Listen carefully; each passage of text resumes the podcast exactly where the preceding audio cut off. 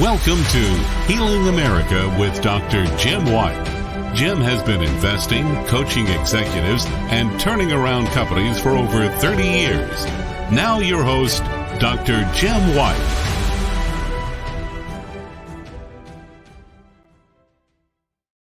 Hi, and welcome to Healing America. This evening, we're honored to have Pulitzer Prize winner for history, Jack Norman Rakove. It's such a pleasure to have him on the show tonight. And uh, when I was uh, researching uh, Broken America, I actually researched a lot of his material on the Constitution. So it is a real pleasure to have him with us this evening to talk about the Constitution and some of the political events that's occurring today. And uh, Jack is, uh, is an American historian and author and professor at Stanford University. Jack, thank you and welcome to the show. Happy to be here. Thank you. Let's jump right into your um, uh, your your book, Original Meanings, and uh, in in your book, and just uh, uh perusing, it outlines the conditions of deliberation that led to the adoption of the Constitution. What were some of those deliberations that occurred at that time? Well, uh, there's a whole course of deliberations, which, if you if you describe them as a historian, you always, always have to have your chronology straight probably want to go back to the early 1780s, you know, the Articles of Confederation, which were our first national constitution. It had been framed in the mid 1770s, weren't ratified until 1781. As soon as they were ratified, the different proposals to amend them in modest ways were made. Uh, none of those proposals succeeded. The basic problem was that to amend the articles, you needed the consent of all 13 state legislatures. That proved impossible to obtain. So you have a you have a kind of period in the sometimes called the critical years in the you know right after the Revolution War ends, where there are different efforts afoot to figure out you know how do you strengthen you know, rather somewhat modestly the national government under the Articles, which is essentially a, a single chamber kind of Congress.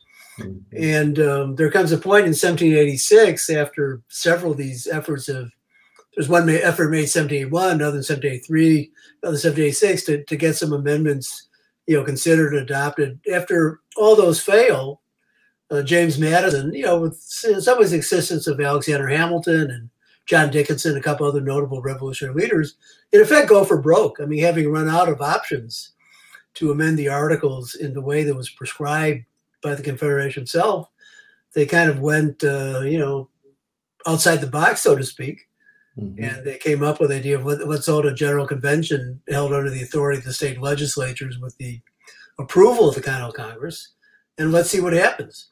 Mm-hmm. I think they did it. They didn't do it out of excessive optimism. I, I think they, I really think they felt they were running out of options. But if they didn't do something dramatic, um, they worried, you know, with, you know, with good reason, that the whole confederation might devolve into two or three regional confederation, two or three, two or three regional confederacies. If the framework, if the framework of the Constitution was deliberated, how different do you think the Constitution would look, or would it be the same? You know, it's such an open-ended question. A lot of people uh, have started to agonize about it. I've thought about this occasion. I've thought about actually writing a book about it. You know, we don't really know. Yeah. Uh, you know, the Senate drafted a bill some years ago, which would have laid out rules for how the convention would deliberate, such a convention would deliberate. You know, there, there are proposals afoot. There's one afoot now to have what's called a limited constitutional convention that would you know, take up a single, uh, but you know, uh, budget. I think the optimal amendment would be a budget, a balanced budget amendment. Mm-hmm. The problem with that idea is it's an open question. Could you have a limited convention on the basis of 1787?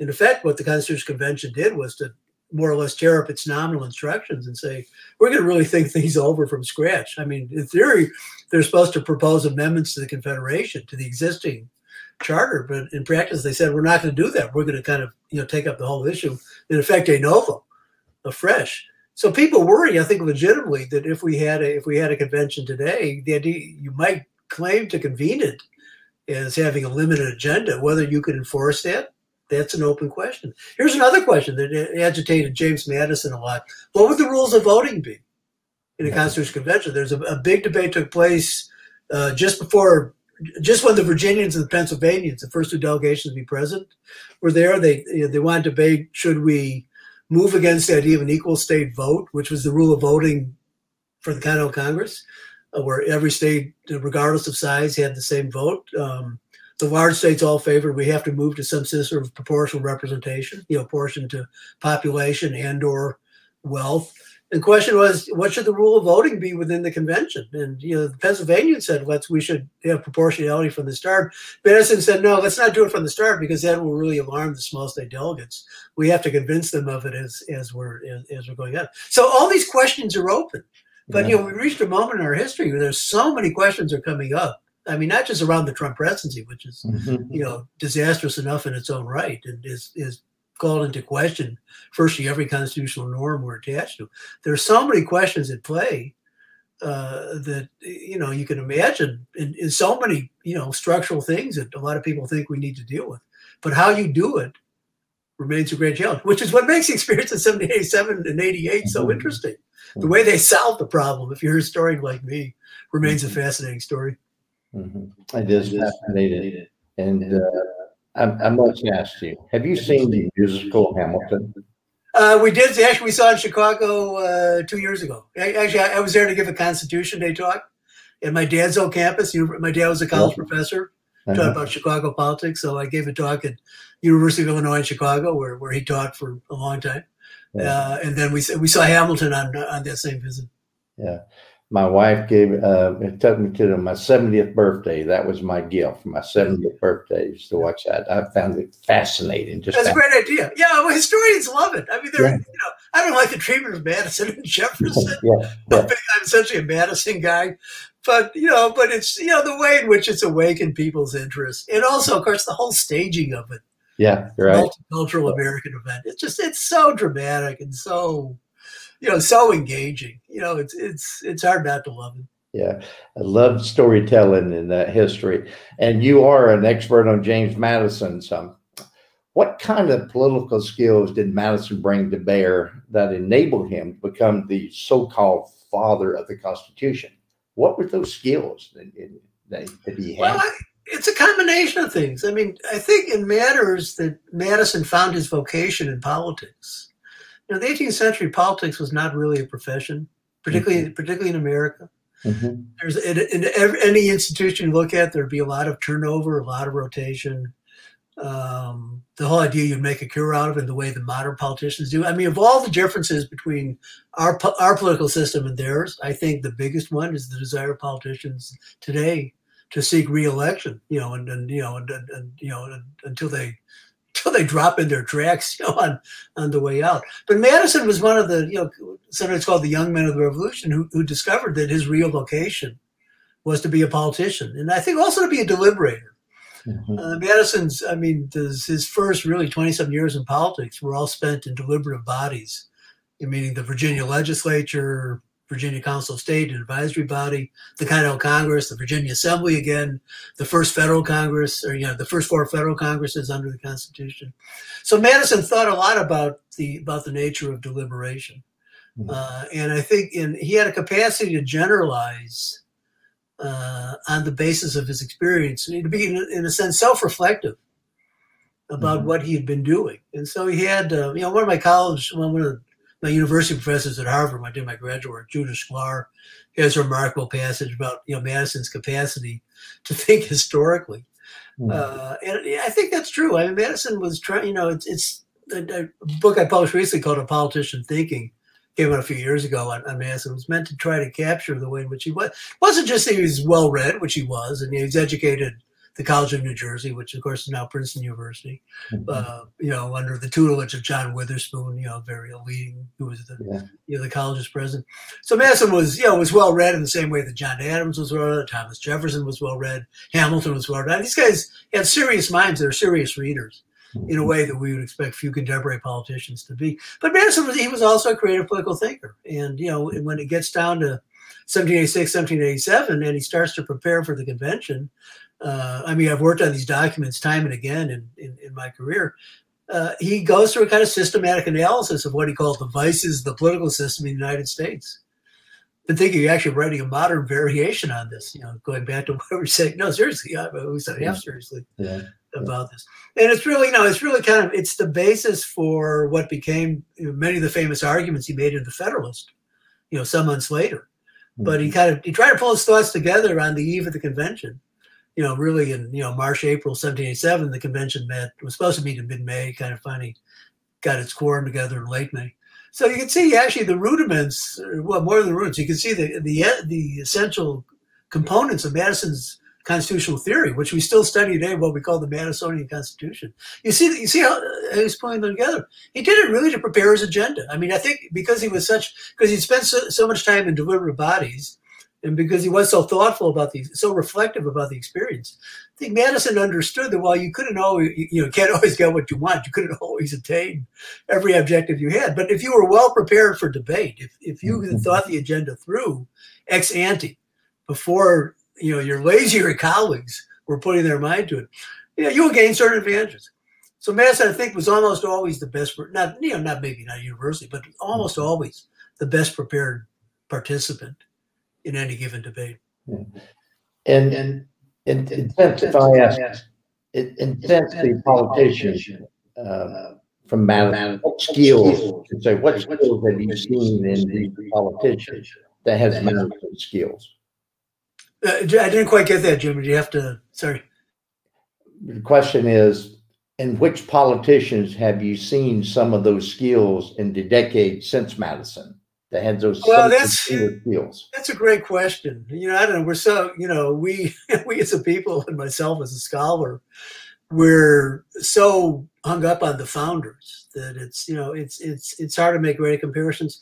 You know, I, you know, many of the politicians I've met, uh, I've really come to admire. I mean, I think the ones who are best, you know, congressmen, you know, you realize when you have a chance to talk to them, they they know their issue they know the issues they care about so well i mean i think there are ways in which for example the congressional committee system um, Mhm. often works to and, you know, and i think members pick their own issues some of Mhm. depending on you know what constituency they come from but also depending on you know which issues do they actually care do they actually care most about so i think among a fair number of politicians who are you know who who are conscientious uh, that desire to master the subject is you know is a skill that's worth a skill that's worth having Mhm. and on the rare occasions i've had it you know some occasions you know i've had a chat with them that you know that that that often comes out but what i do think is fundamentally different you know point i alluded to earlier is that I mean, from madison's perspective madison hoped that in a, a period when you know most most members of any legislative body would typically serve a term maybe two or three terms but you know then go off and do something else. And nobody could imagine back in the 18th century that you'd want to spend you know a life cycle going back and forth from washington or the national capital originally new york then philadelphia then finally washington. Don't imagine you might go back and forth indefinitely you know from your home plantation your home office whatever your home farm Mhm. uh, to Washington. I mean, it'd be, you know, you know, to use an old 18th century expression, it'd be quite a schlep you know, to, have to do that. Yeah. Um, so I think I, I think Madison hoped that over time you would develop, um, you know, uh, you know, kind of sense, you know, more of a sense of vocation. That more and more politicians would be would grow to be more inclined. But you know, the fact is, if you look at the federal Congress, you know, the, the mean term of service in the House of Representatives for the first century, um, down to the 1890s, was three years, meaning the vast number of Congress members of the House were serving one or two terms. Very few senators served two terms. What's happened since the turn of the 20th century, and now has become you know such a dyna- you know such a critical fact is members really want to die in office. They can't figure out how to move up. They want to hold on to the office they have, and I think that ambition. I mean, the you know, or, or the, I think it's I think it's worse in the Republican. Party. I mean, I think it's true throughout the system. I think it's had more harmful effects in the Republican Party because the fear of being primary there, and particularly because the Republican Party has moved so far to the to the radical right. You know, first with the Tea Party, and then now who knows with with QAnon, and I'm aware that's going to take the party. But the fear of being primary and have to toady to your voters Mhm. is really destroyed. There, there was one end, of course. Now the you know the fear of uh, who knows where it'll be after you know this time next week, but you know also the fear of losing Trump's favor. Right. So that's you know they, they will you know I mean you know I am a native born Cook County Democrat, so you can discount. And my dad wrote a lot about Chicago politics, so this really runs in my this really runs in my blood. But you know this you know this you know this fear that you know the worst thing that can happen to you is that you won't be reelected. There has to be some nobler sense of calling that ought to guide our political behavior. You shouldn't be in the embarrassing position of a Lindsey Graham, prostituting right. yourself you know, for the favor of uh, Donald Trump of all people. Yeah, of all people, you're absolutely yeah. correct, and, and, that leads to my ne- uh, next question on these same lines. Uh, politicians today, I mean, right as we speak, what lessons could they take from the founding fathers? What if they said, you know, what's there? What would help our politicians today? Like I said, we're just a few days away from this general election. And uh, I, I, I, share your sentiment on the Republican Party and, uh, and and both both sides of the aisle. I mean, in my opinion, we, we got so much uh, work to do after November 3rd, regardless of who is elected. I think our work just begins on November the 4th. So, what lessons could we learn, politicians could learn from the founding fathers? Yeah, it's a the question's so open ended. I think um, it is. Slow you know, it down a little bit. Know, so to be honest, one. Uh, you said one, two, one. I, I, I think they were, you know, they, they were empirical thinkers. Yeah. I mean, I think you know, I'm often you know, because as you know, I, have done a lot of work on what did the Constitution originally mean. And this one, my big yeah. book, Original Meanings, the mm-hmm. book I won the Pulitzer for, is you know, is written on that theme. And when people ask me, it's often the case, you know, what would James Madison think about this today? Right. Sometimes there's a kind of clear constitutional norm that you could say, okay, mm-hmm. well, here you could you could reason pretty simply from A to B and come up with a firm conclusion. But more often, I'd say Madison was a deeply empirical thinker. Uh, he lived, you know, he was he was well read and was deeply reflective about his reading. You know, he knew Montesquieu, he knew Locke, he knew probably knew Hobbes and Aristotle, etc. But he and his generation were engaged in a revolution, and they and they had to think and rethink the nature of their experience. And that's what you know. The best historical work that, and, and I'm a part of the school that's been done on the founding period, really understands that the the let's say the quarter century that takes you from the Stamp Act controversy, the 17 mid 1760s, down to the adoption of the federal constitution and the creation of the new government, was a period of intense political experimentation. That's one of the problems with saying the Constitution had an original meaning because they understood the whole thing was the process of being created and explored. The idea that you could fix the meaning of a constitutional text at the moment of its adoption when the whole process of implementing it was necessarily so dynamic. To a historian, that's kind of nutty. Uh, for the lawyers, it works for some somewhat strange reasons. For historians, it's a kind of nutty way to think.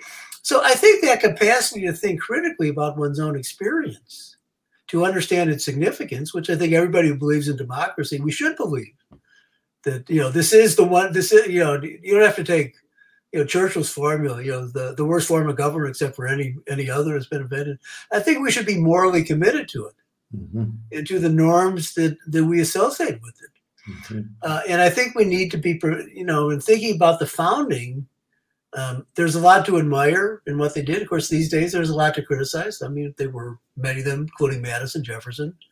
Uh, you know, we're slaveholders, and we're not we're not wholly comfortable with that embarrassing and you know challenge, right, challenging fact. Mm-hmm. But I think I think that capacity for self reflection, which I, I, personally think Madison represents, you know, so so well in, in such interesting ways. I mean, Hamilton's the same way. Mm-hmm. Um, so they were deeply thoughtful, well educated, you know, well informed, mm-hmm. and they were mindful of their own experience, but in a way that was, you know, somehow self critical. Mm-hmm. Stay with stay with, stay with Madison a little bit more. Uh, how did he? react when some of his pro- propositions failed. For example, what was his? Uh, uh, he worked so hard. He was so passionate, so well, so prepared. And when he'd make the case, and uh, and and his case would just fail. How, how did he respond to that failure or to that defeat? I think he took a deep breath. it yeah. took him a while to do it. If you, if you go through if you go through his records, you know, go go through his correspondence near the you know, so the convention adjourned on September 17, 1787. Uh, two days before the birthday of my older grandson. He could have come out on the 17th, came out on the 19th. Anyhow, what are you going to do? Um, so, uh, you know, at the end of the convention, Madison was actually in a pretty, I won't say gloomy, but mm-hmm. the things he wanted most, he had lost. He, he didn't want the equal state vote of the Senate. Thought they were, he thought correctly there was a disastrous idea. He didn't want the state legislatures to elect senators. He thought there'd be a lot of problems arising from that. He wanted to give the national government what he called a negative, we would say a veto on state mm-hmm. laws, at least to protect itself against interference from the states, maybe to intervene within the states to protect minorities. He lost that. He had the idea for having a council provision that he thought would help to improve the quality of legislative deliberation. It would be a joint executive judicial, kind of like the president of the Supreme Court, which would have a limited negative, a limited veto over legislation. Mm-hmm. So he had all these favorite proposals that he lost. And at the end of the convention, because he was, you know, like being, since he worked out his own agenda in advance, he was pretty you know, setback, whatever, disappointed with the outcome. So there's a period of about 10 days where I think he's kind of blue. And he, he writes mm-hmm. this long letter to Jefferson about mm-hmm. a month after the October 24, 77. So five weeks after the convention journey. He wrote a long letter to Jefferson, who was off in France, you know, as our minister to uh, right. Versailles. Uh, explaining um, why the idea of having a negative on state laws, which he had lost, was in his view, the, I think the least possible infringement the least possible infringement on the sovereignty of the states. That's that's a really strong statement. But then, you know, there's a campaign on that has to be won. And if your choice is between, you know, persisting, you know, staying under the Articles of Confederation, which was usually usually described as an imbecile in government. Um, imbecile is the term often used to describe the kind of Congress in the 1780s. Um, if that's the default position, and you think it's going to, it's likely to lead to a, a devolution of the Union into two or three regional confederacies. And you have the Constitution out there, a lot of things you didn't get in it, but you know it's going to be a net improvement mm-hmm. in significant ways. So I think that's, you know, I think that's Madison, the seasoned politician. I mean, he was, he was so invested in his own agenda that losing it was, you know, it was tough. Mm-hmm. Uh, uh, you know, uh, adjusting to that defeat was tough, but you know, mm-hmm. there, you know, there's a struggle on. Mm-hmm. And, you know, you, you couldn't go back to zero. You had to kind of go. You, you couldn't get you could if you could get 1.0, at least you could try to get 0.75 or whatever. Yeah. Well, that word imbecile could be used today as well, in my opinion. you know, a lot of things we have in uh, in, in, our political environment. Um, how did Madison and Jefferson become the architects of the nation as the first opposition political party? Well, it happens, you know, it begins really out of in opposition to Hamilton's financial program. I mean, right. it comes out of, you know, the Hamilton, who I think was a brilliant statesman, you know, a great architect of mm-hmm. the nation's, you know, uh, economic policy. I mean, should, you should never undervalue Hamilton's genius. No, not, not, not. But, you know, they, you know, they lost these fights. Um, you know, I personally don't think their losses were all that significant. Hamilton's program basically was a success. But they thought that Hamilton, you know, they weren't sure Hamilton really was a committed Republican. Uh, they felt, you know, Hamilton did, you know, a couple famous moments. One at the Constitutional Convention, one there's a famous dinner party that Jefferson hosts where they talk about the British Constitution. And Hamilton still sounds like he's a monarchist mm-hmm. in some sense of the term, and not really, you know, not really committed Republican, you know, lowercase r, but a committed Republican in principle. So they, you know, they set out to organize an opposition party. Uh, my story this is I've, I've, worked on this in fact I'm working on it even now in, in different ranks of mine. Is I, I, think what really mattered though was not wasn't the initial disagreement over Hamilton's economic policies, you know, things like assuming the state debts and you know chartering a national bank and all that. I think what really mattered was when Britain went to war against revolutionary France in 1793, and all these issues about the control of foreign policy came into play. And then the Republicans, meaning Madison and Jefferson, you know, they start calling themselves the Republican Party, realized that the presidency had a much larger sway in decision making than they had originally imagined. And I think they also learned that uh, for you know it's, it's a little counterintuitive for, for us today. Mm-hmm. But the foreign, I'm going to hold on one second. I'm going to shade here. But the, you know, but the foreign policy issues mm-hmm. had a kind of resonance mm-hmm. that issues about you know banking. I mean, who really understands banking? Mm-hmm. Even today, we have a hard time figuring out what makes it work. You know, who really understands how tariffs work? I mean, Donald mm-hmm. Trump doesn't know how tariffs work. he does. Take, take he, not, example, I mean, what an idiot. Right. you know, in passing, professor remarks, you know, but um, you know the uh, you know I think the foreign policy thing, you know, the whole idea that, and of course, as the French Revolution took a turn towards you know the terror, the terrorism in that sense had a somewhat different meaning from what it's acquired today, but it was still just as sinister, Mhm. you know, a threat to deal with. So Yeah. I think the, I think the, I think that ratcheted that ratcheted the you know the the discussion up.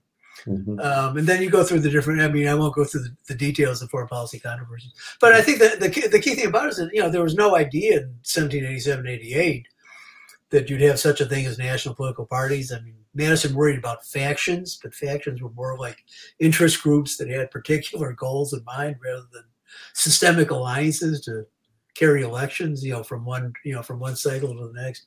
But very quickly, you know, from between 1788 when the Constitution was ratified and let's say 1792 or certainly by 1794, and party party competition, a premature form is starting to emerge. And that key thing is when Washington retires from the presidency in 1796, Mhm. even though he delayed his retirement, the announcement of his retirement as long as he could to try to because Washington was by that time a pronounced Federalist. Uh, as soon as he announced his retirement, both parties were revved up and ready to go. And the way we know this is that all the electors, Mhm. presidential electors were already servants of their parties. Mhm. We have about four minutes left, and uh, you got a new book, Beyond Belief and Beyond Conscience. Uh, just a few minutes on that. What's what's what, what's that book about? So the exercise of religion. Yeah, well, the, book, the book's part of a series called Inalienable Rights that uh, Mhm. my friend and colleague Jeff Stone at the University of Chicago has, has edited. It's supposed to write kind of provocative books about different aspects of constitutional history with particular emphasis on, on rights-oriented issues. Um, because because thinking about religious freedom was so fundamental to Madison's thinking. I mean, just it was actually the first issue to which he was first public issue to which he was deeply committed, going back to his when he comes back to Virginia from his college education. You know, I wanted to write a book about. Yeah, I wanted to grab that topic for myself, and, but to write a book that would be historical nature. Most people write about the First Amendment, First Amendment today. Mhm. They're mostly, and and particularly in the series, they're mostly con- constitutional lawyers, and they Mhm. care a lot about doctrine. I don't care that much about doctrine, which strikes me as being kind of a mess, to be honest. But I, but I, I the, the book, the book rests. Start by the book rests on two claims. So the, the subtitle of the book is the radical the radical significance of the free exercise of religion. And the two points I wanted to make was to show how issues of religious freedom were integrally related to American constitutional development. So point number one is of all the rights we claim, the one that places the greatest uh, emphasis on our moral autonomy as individuals, on our, you know, kind of in a sense on our individual, I don't, not maybe not the best term, but on individual sovereignty, or individual autonomy, is the free exercise of religion. The ability to uh, say what you think, believe, believe what you want to believe, uh, no matter how radical the thought may be. Um, that's a fundamental right. I mean, most most other rights, when we think about them, are essentially procedural in nature. Mhm. You know, the meaning essentially what most rights do is to say that when government acts, you know, search, think about search and seizure. You know, or think, you Right. know all, all the different aspects of criminal jurisprudence. Mhm. When government acts, it has to conform to some fixed set of norms, right? It, it, it can't be wholly arbitrary. It can't be tyrannical. It can't say, I'm going to do what I want to do because I want to do it now. You have to have some set of standards that will reassure the citizen that, you know, in a certain sense, that there's a there's a broad notion of due process out there that, you know, that the government has to comply to. The case of free exercise, we're saying government's not going to act.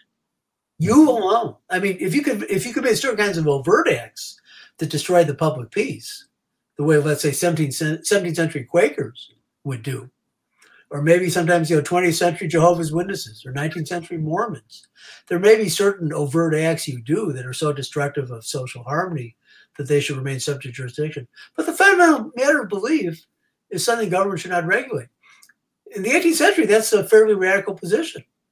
To have religious dissenters out there implies, you know, who are not subject to public scrutiny, implies a source of disorder. So that's point number one to think about why this matters. And I think the other aspect of this is today, if you think about issues of freedom of expression, we, we don't want to talk about people's religious beliefs if we can avoid doing it.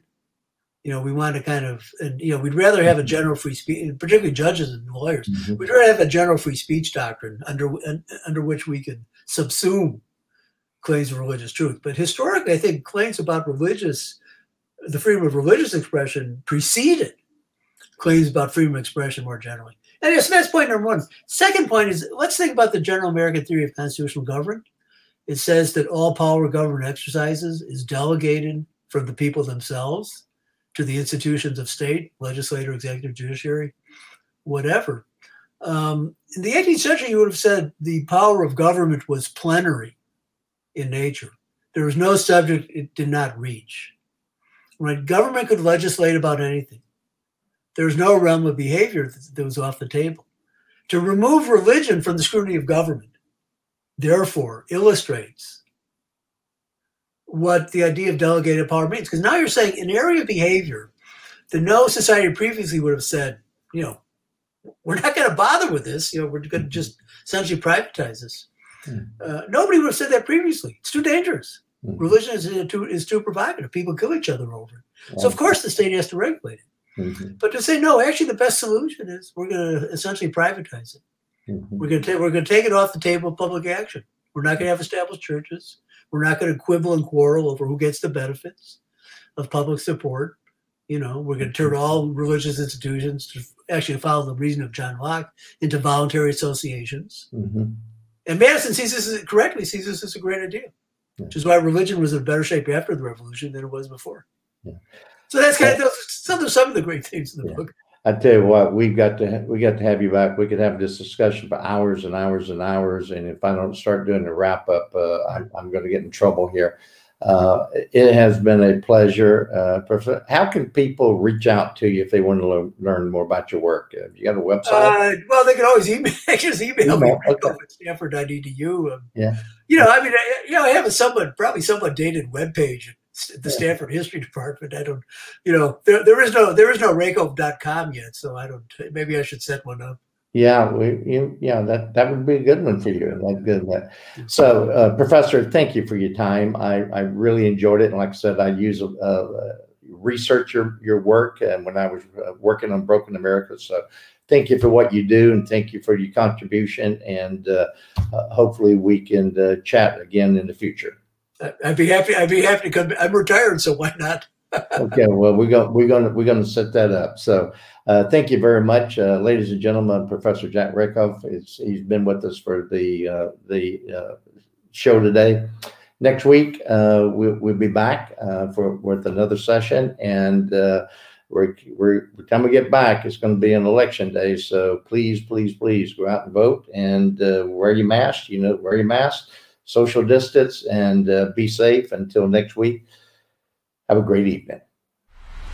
Thank you for your participation and interest in Healing America with Dr. Jim White. To stay in touch with Jim, go to www.healingamericawithdrjimwhite.com.